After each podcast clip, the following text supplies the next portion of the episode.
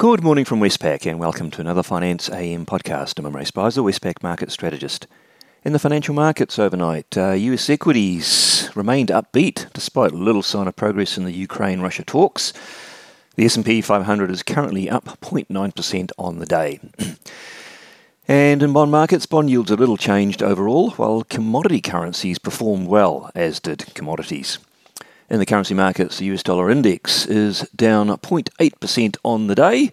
Uh, that's a function of both commodities rising and uh, overall risk sentiment remaining perky, uh, at least in equity land. In uh, the Aussie dollar, well, the Aussie dollar outperformed uh, on the day, rising from 73.10 to 73.93. And the Kiwi also did well, rising from 68.40 to 68.99. No doubt helped by that uh, continuing rise in commodity prices. And the Aussie Kiwi Cross rose from 106.40 to 107.22. In the interest rate markets, uh, in the US, the two year Treasury yield ranged sideways between 1.9 and 1.95%, well, the 10 year yield rose from 2.11 at its low uh, to 2.21% just recently. And commodities, uh, oil uh, rebounded quite sharply, up 9.1% to $107.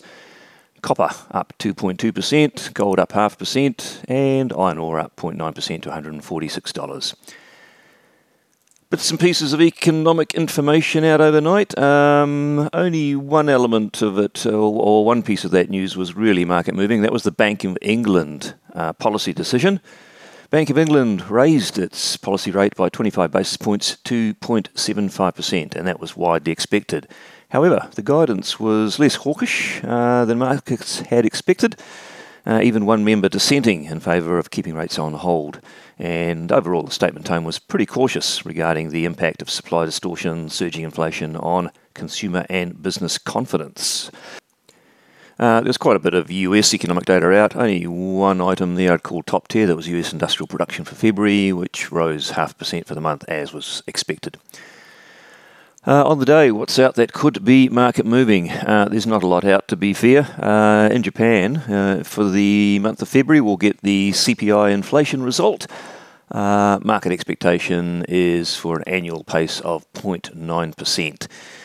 And in the US, um, it's pretty well second and third tier data, but we do get a couple of Fed speakers. They'll be the first off the blocks in the wake of that uh, Fed decision yesterday.